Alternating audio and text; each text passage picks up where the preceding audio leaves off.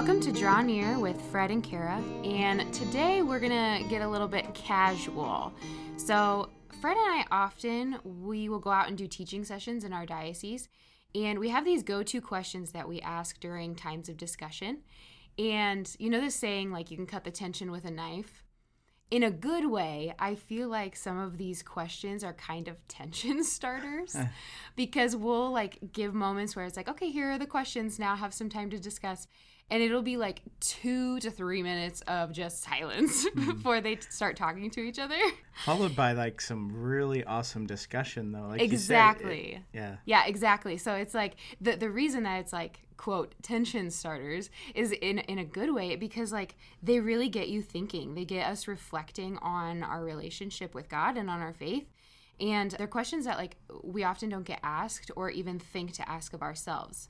Um, these questions might be why are you Catholic? How have you seen the grace of God working in your life the past week? In what ways have you felt the love of the Father? Things like that um, Fred, I think we can probably actually come up with a list and share a list in the description of the show. Oh yeah, that'd be great in the show notes. Yeah, yeah exactly. Yeah. For the for some of your reflection after this podcast, if you'd like. But today, Fred and I actually decided to ask each other a couple of these questions to really, I think, open up you as the listener to um, to reflect on this in your own life, but also because this is a fairly new podcast.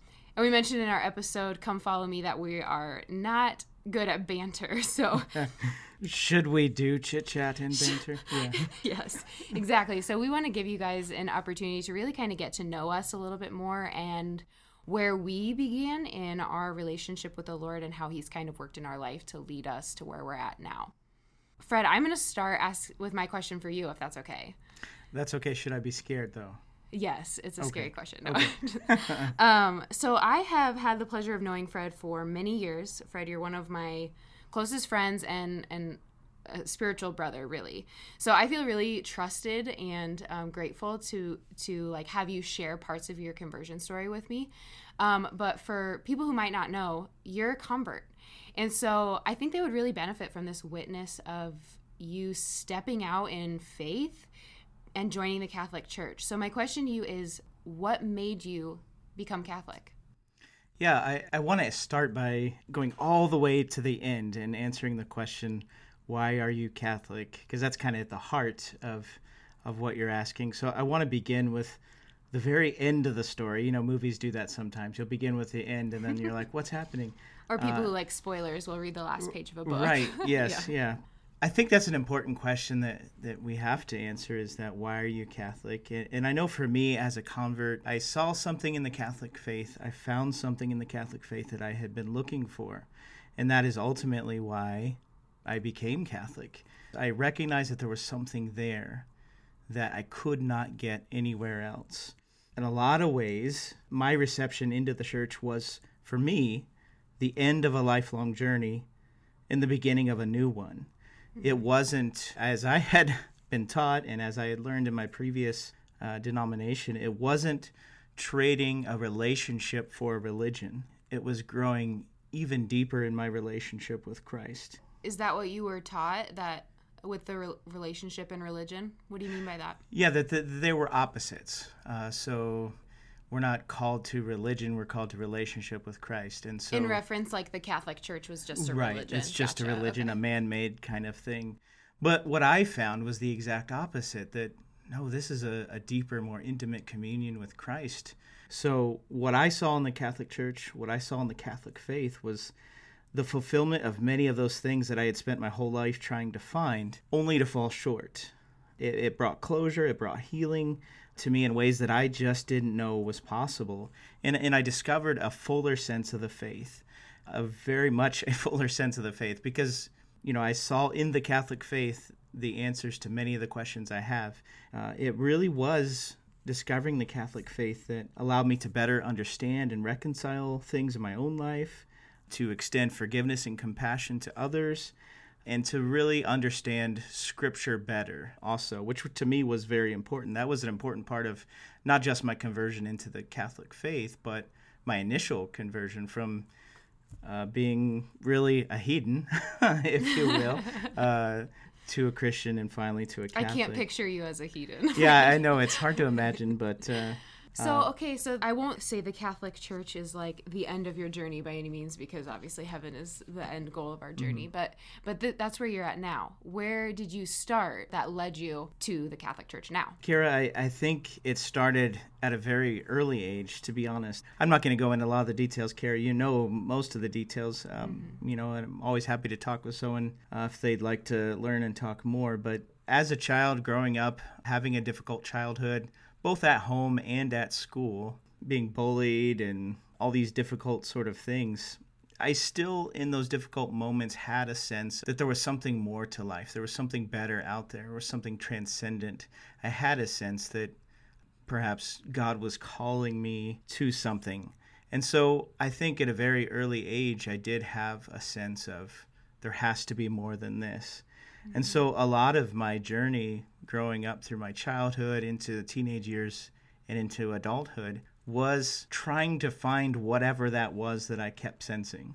Mm-hmm. And and that which is exactly why I say coming into the Catholic faith was the end of a lifelong journey and the beginning of a new one. You know, I, I remember as a child growing up and trying to read the King James Bible, you know, is not an easy task. Some of our listeners maybe have done that before, but I, I would just enjoy it. I, I don't know why. And I'd always have to start with Genesis, you know, and you get through Genesis, you're really enthusiastic, but by the time you're building the tabernacle, by the time Right. you're going through all The the 600 laws. yeah, all the time you by the time you're getting to the begats, you start to run out of steam.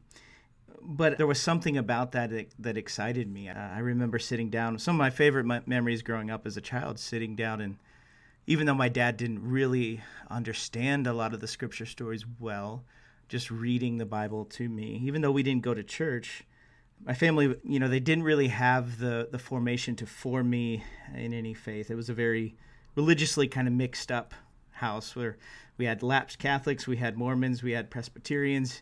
You'd find the Book of Mormon, the Jehovah's Witness Bible, you'd find the Ouija board, tarot cards, of course the King James Bible. And I'll be honest, the magic eight ball was too much in charge sometimes as well. and superstitions, gosh, it was it was hard to keep all the different superstitions uh, together. God help you if you, you know, sat your hat on the table or uh, put your shoes on the bed or yeah, or broke a mirror, open an umbrella in a house. Hat on the table. We put a hat on the table all the time. yeah. I did not yeah, know that where else am I going to put it?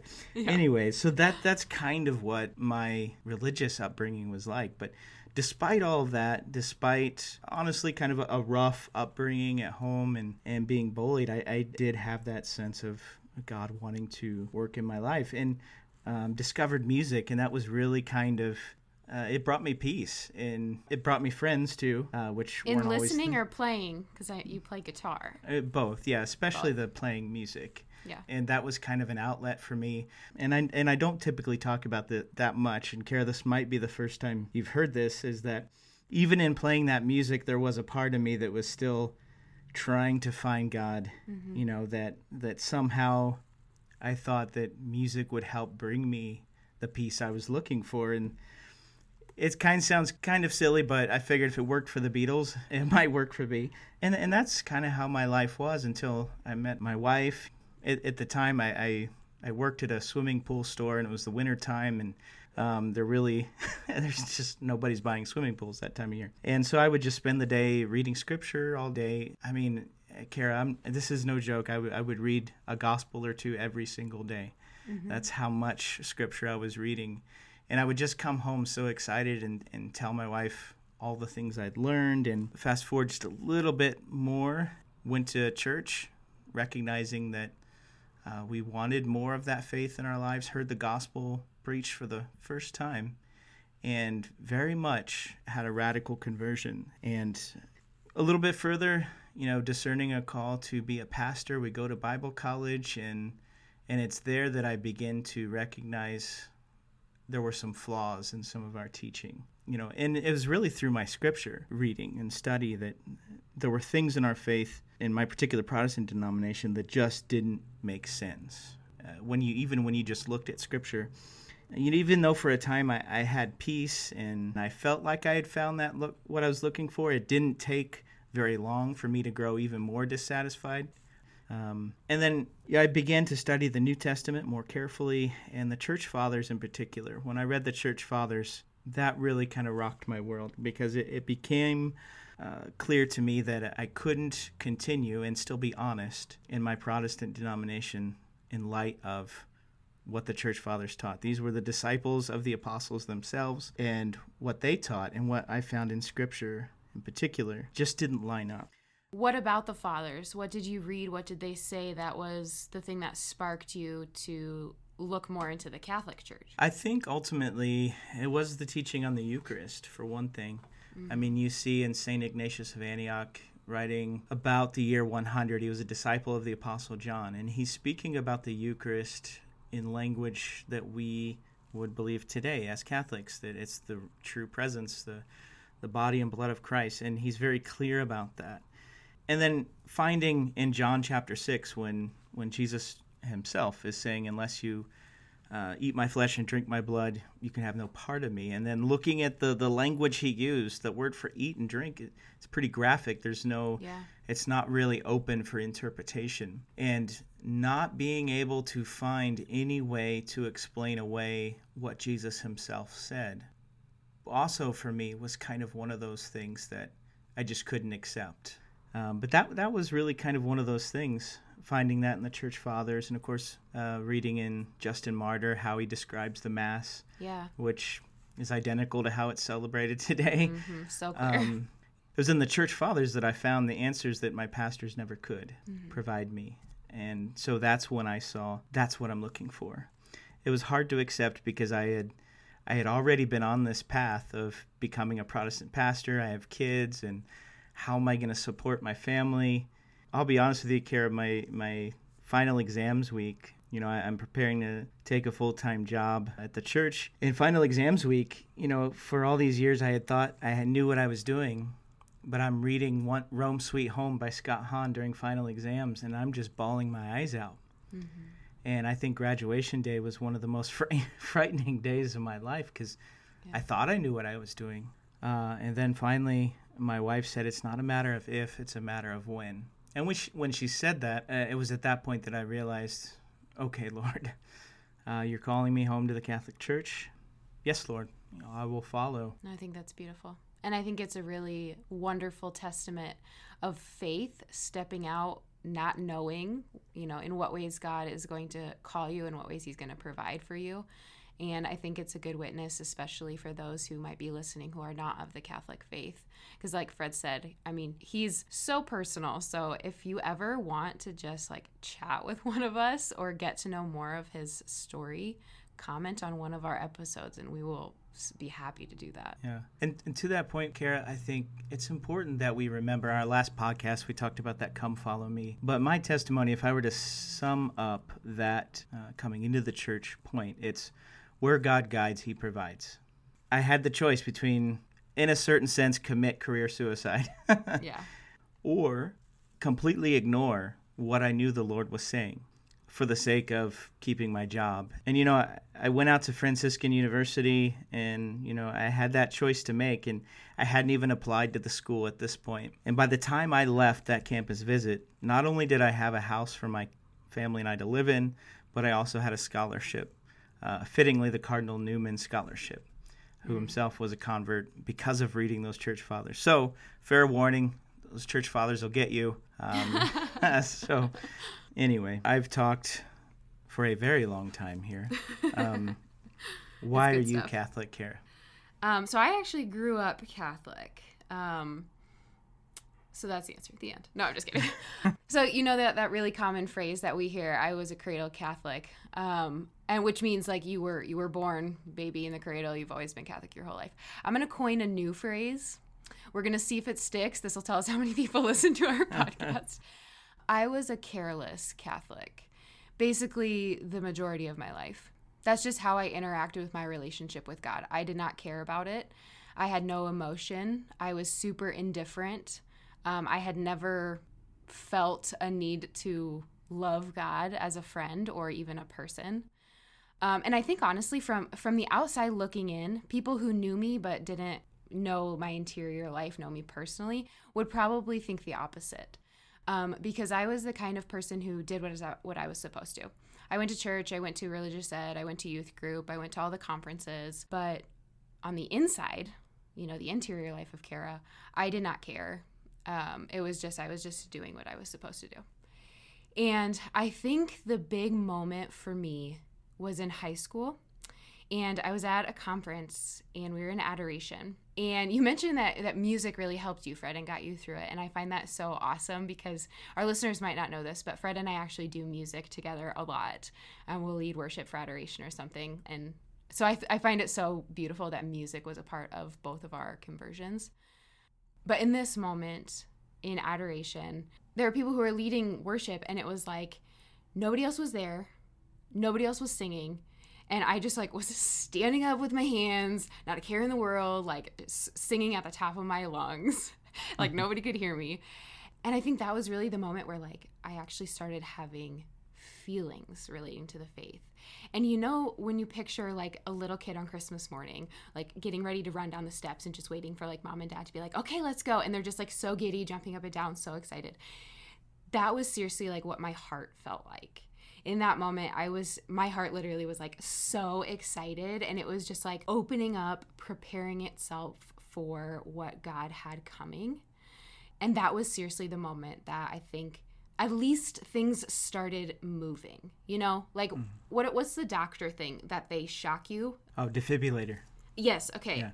As a lifeguard for seven years, I should probably yeah. know. um, so it was seriously like for my entire life up until high school, I just was like flatlined. And in this moment, just raising my hands to sing in adoration, it was like somebody just shocked my heart awake.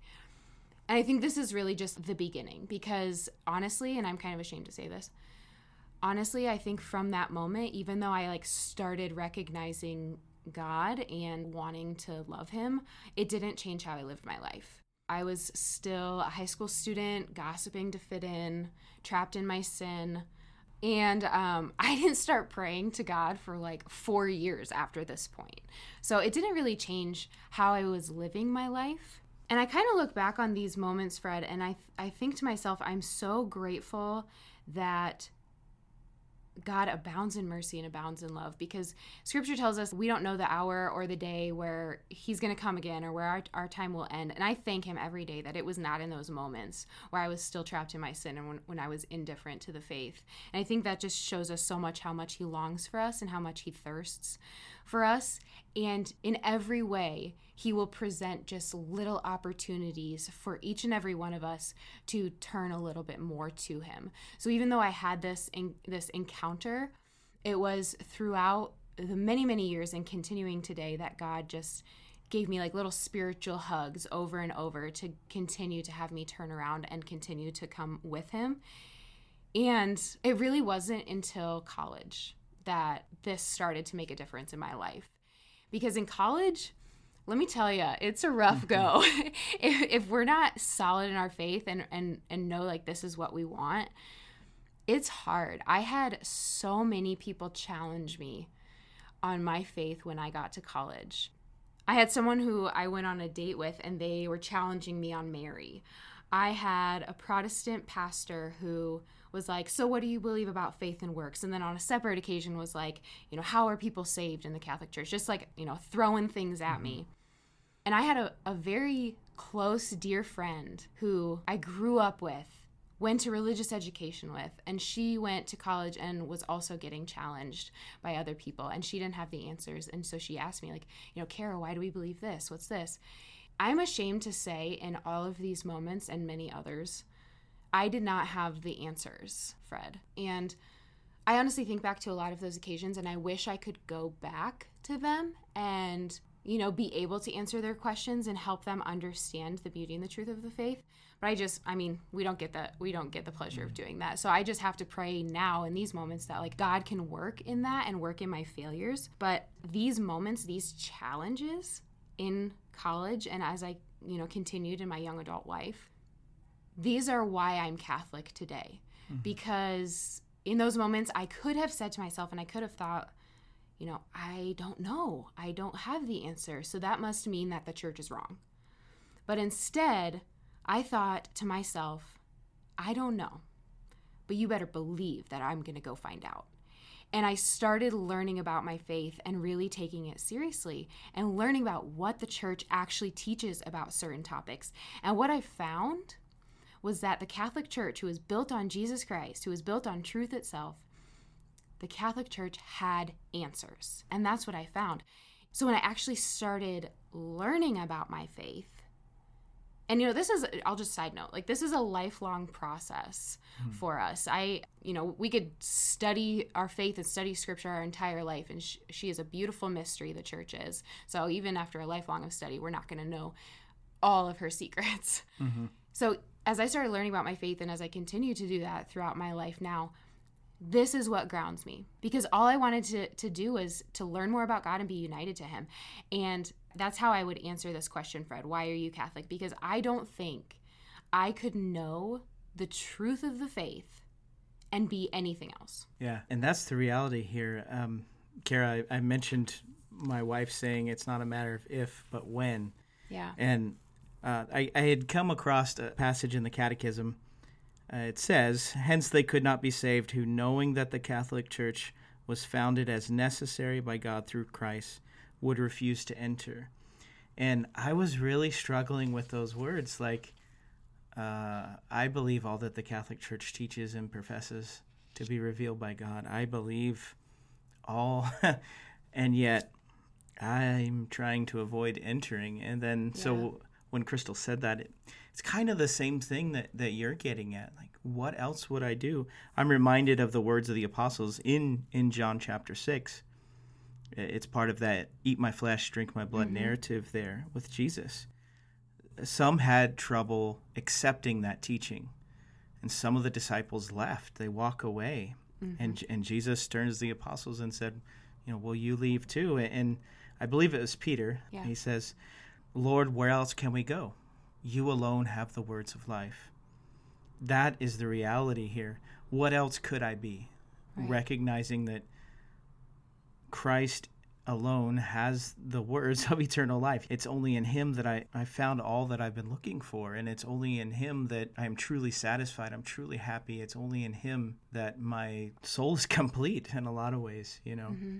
So, okay, you're coming from a Protestant background, and I know there are differing understandings and opinions out there about the church and about the sacraments. So, coming into the Catholic Church as someone who had never really learned about the sacraments mm-hmm. prior and who had never experienced them, what was your first encounter with that? Well, uh, the first was I can't wait for the Eucharist uh, because, yeah. like I said, um, I would describe myself as a, as being a Nicodemus Catholic for several years. And mm. the, those of you that aren't familiar, uh, Nicodemus was a Pharisee who really believed in Christ but kind of hid it. But yeah, that was me. I just kind of hid out, and I would even kind of stealth have these little Catholic dialogues with people I worked with, kind of like trying to convince them of the Catholic faith, even though I hadn't fully allowed myself to be convinced. It's kind of mm-hmm. ironic.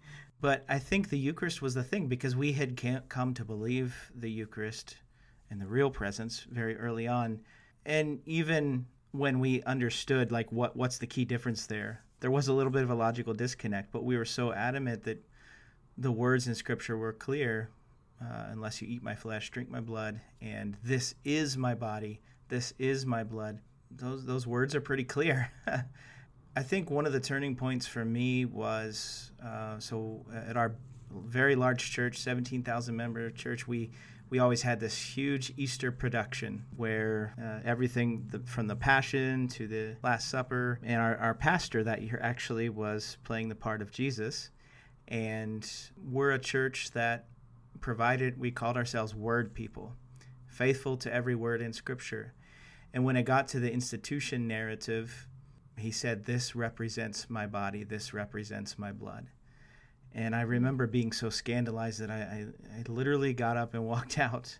I would say, in some ways, we never really went back after that because it was, if we're word people, then we have to be faithful to that word. So, recognizing that, I couldn't wait to receive the Eucharist because, um, you know, I believed in the real presence. I recognized that in the in the Eucharist, uh, there's that union with Jesus that I sought. I think too with the sacrament of confession, Kara, like you mentioned, I was well aware of my own sins, my own failings, and I recognized that, like St. John the Baptist, I have to decrease and he has to increase. And that happens in the sacrament of confession in a lot of ways. And so I, I remember going through RCIA and I was just so excited about confession that I actually got permission and was allowed to go much earlier than everybody else. So I kind of had two first reconciliations in a way, I suppose. But it was it was like 45 minute confession. But I remember leaving that confessional feeling lighter, feeling more joyful, feeling clean inside, feeling transformed, feeling like a weight I had been carrying my whole life had been completely lifted off of me. And every time I go to f- confession, I try to remember that. Mm-hmm. Um, does it feel like that every time? No, but it's just as true every time.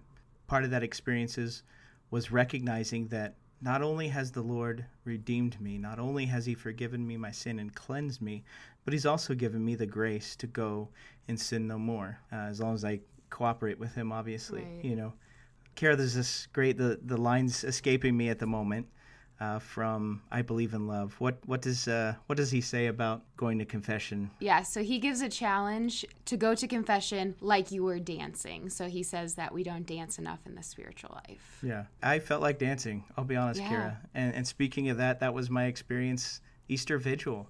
Mm-hmm. You know, coming from a church where Pentecostal church where I saw people do somersaults and run around the building sometimes. I never did that in my experience in that church because uh, if you saw me doing that, grab your kids and run because the building's on fire. But uh, when I went up for confirmation, recognizing what confirmation is, and then receive First Communion, I remember thinking when I got back to my seat, just being so filled with joy that I had finally had the grace of the sacrament of confirmation that I longed for, and I had Christ literally dwelling in me the hope of glory dwelling in me fully, body, blood, soul, and divinity. I was so overcome with joy that I literally felt like running around the room and dancing and jumping and I don't think the bishop would have liked that, but that's how I felt. So I would I would that's how I would answer that question that that was my experience of coming into the church and experiencing the sacraments for the first time. Mm-hmm. I like that image confession. We don't dance enough in the spiritual life. I seriously have like miniature dance parties all the time by myself. I mentioned that like music plays a huge role in my relationship with god. And so like i'll seriously be in my room just blasting christian music praying my kids don't wake up to me singing really loudly and like dancing by myself. Yeah. that's your fridays at 4.30 dance too i think. Yeah well yeah it is. When we get to go home for the weekend yeah, but I am very much a visual person. So when I go to confession, I kind of picture like those military coming home videos. And I know you guys all mm-hmm. know what I'm talking about. I cry every single time I see one of those. Somebody records their family being rejoined with somebody who's been serving in the military. And it's just so heartwarming. They are just like in a warm embrace, crying because they're so happy to see each other. That's what I picture when I go into the confessional is that Jesus is running to mm-hmm. me and it's just a very emotional like welcoming home. And i think that helps me too to recognize the reality of what it is when we're going in and you know freeing ourselves from that sin because we are being welcomed back home. Amen. So Kara, we're talking about the sacraments and i think one thing that we're already getting a sense of is that the sacraments are in a very real way encounters with the living God. Mm-hmm. So, this is a question we love to ask people, Kara. How has your encounter with Christ in the Eucharist changed your life? What difference has that made? The biggest difference there could ever be. Mm-hmm. I I alluded to this when I mentioned that my initial conversion was in adoration. So I had never experienced adoration before in high school. And you know, our youth minister was explaining to us before we went on this conference all the different things that were going to be going on. And he mentioned that we were going to have adoration. And I was like, oh, what's that? And the way that it was explained to me was seriously, well, they bring out the Eucharist in this metal thing that kind of looks like a star, and then you sit and stare at it. And I was like, oh, that sounds good. I don't know how that's that sounds enjoyable. Mind you, I did not have a personal relationship with the Lord. I did not understand or recognize the real presence of Jesus in the Eucharist. So I was like, should I bring a coloring book? Like, do I mm-hmm. need to entertain myself for this hour? I'm not sure exactly what's going to happen here. But I went to adoration and, you know, I I seriously felt like The music was opening my heart to what the Lord was preparing for me. And this is what the Lord was preparing for me was this encounter in adoration. Because I remember it vividly. I can picture it in my mind still today, and this was like 10 years ago. Um, we were in an auditorium, so there was the altar on the stage and the monstrance. That's the big metal starburst. The hmm. monstrance was on the altar. I was up in the first row of the balcony. And the priest was processing the monstrance around the whole building. I remember he's on the first level, and I'm looking over from the top of the balcony. And I remember the spotlight hitting the monstrance, hitting Jesus, and on the wall was reflected Jesus. Okay, so I know what some of you are thinking. You're probably like, oh, okay, so you saw like this tiny shadow, and you're like, hey, that kind of looks like Jesus. Neat. No, that's not what this was. I, I swear it was it was truly the spotlight hit and went through the Eucharist in the monstrance, and on the wall was not the starburst monstrance. It was not the priest holding it up. It was a profile of Jesus, unmistakably crown of thorns, the works, everything. Wow. And I think in that moment, it was so huge for me because in that moment, I broke down. And I broke down for two reasons. One, because my entire life I had been indifferent to what I was receiving every Sunday. I was just going mm. up, grabbing my snack, and going back to my pew. And I did not understand what the Catholic Church truly taught and what the Catholic Church believed. So I broke down just really ashamed and really sorry. And I broke down too because I just in that moment fell in love with God. And in that moment I had this like just just longing to never take him for granted and to as much as I possibly can always always receive him with this reverence and recognition of truly what communion is in the church that it is body blood soul and divinity of Jesus Christ truly present. You know the passage Fred um, God humbled himself taking the form of a slave. Yep, yep. Um, Philippians, I think Philippians chapter 2. God humbled himself taking the form of, of a slave.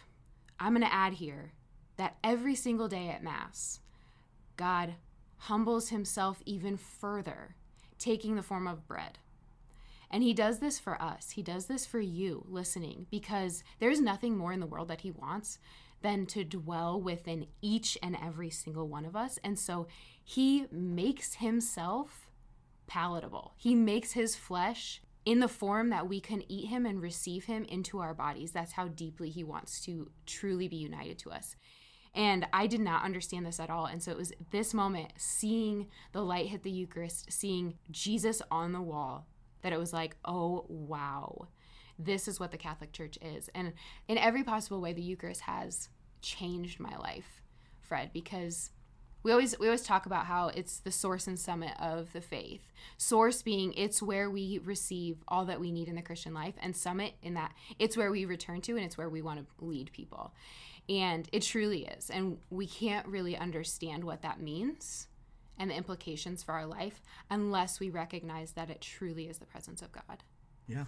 It's where we encounter Christ, where we encounter God Himself most personally. And that was the thing, too, for me coming into the church and recognizing, hearing so many popes, hearing so many Catholic saints talk about personal relationship with Christ, because that was a phrase we used all the time. Mm-hmm. And I think as Catholics, we forget all too often that God is a personal God that wants a deep, intimate relationship with you. And what can be more personal than receiving Him in your very person, body, yeah. blood, soul, and divinity? There's nothing more personal, there's nothing more intimate than that. Yeah, and talking about intimacy in a personal relationship, like I mentioned, I'm a super visual person.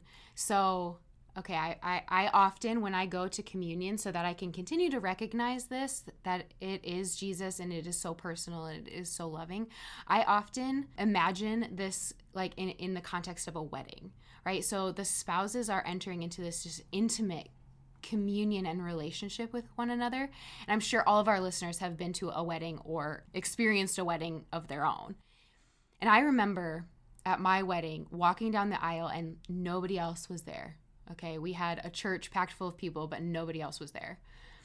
And I was just looking at BJ, and he just started crying. and after I hugged my dad, and my dad, dad hands me over, I was crying.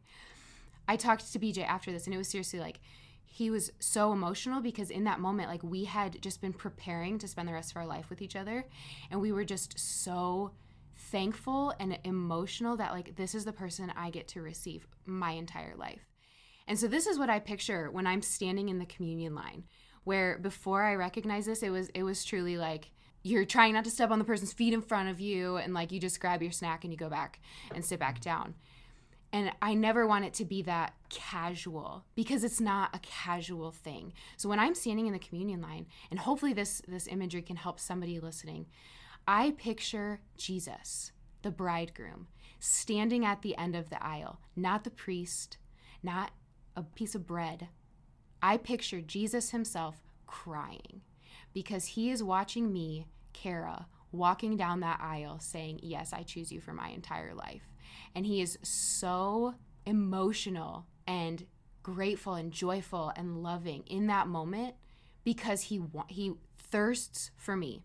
Just like he said when he was hung on the cross, I thirst. I he thirsts. Yeah. yeah, he thirsts for my soul. He thirsts for your soul, Fred. Every single person. He thirsts for you. And so I just think that's such a, a helpful image yeah. in the intimacy of communion. Amen. Kara, let's put um, the Mother Teresa, St. Teresa of Calcutta's I Thirst reflection in the show notes. If you're not familiar with that, yeah, uh, that'd be a great way to follow up on this podcast. Great way to follow up on exactly what Kara is saying that God's great thirst for us in the Eucharist, in the sacraments. Uh, in a certain way, that's how his thirst is quenched. In every way, yeah. Yeah. This is important to realize here because what we're talking about when we ask questions, why are you Catholic? And we ask questions like, how has your encounter with Christ and the Eucharist changed your life? The reason we ask those questions is because encounters with God should change our lives. Mm-hmm. Every single one of them should leave. We should leave better than when we came, and a lot of that depends on our cooperating with God's grace and recognizing who it is we're encountering. And this is why Pope Francis reminds us I invite you all to encounter Christ daily. He goes on to say, or at least being willing to let him encounter you. Um, so when we ask questions like, why are you Catholic? It has to be more than it's just what I've always done. Yeah. We also have to recognize that every time we receive the Eucharist, we are encountering Christ. We, in a very real way, is changing our lives. Yeah, absolutely, Fred. I have loved this conversation. I hope it's given you listening a little insight into our journeys.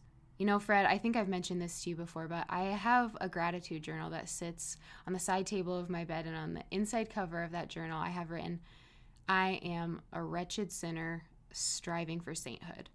And I think this conversation kind of shows that of us. Like, we are still sinners, just like every single person on earth.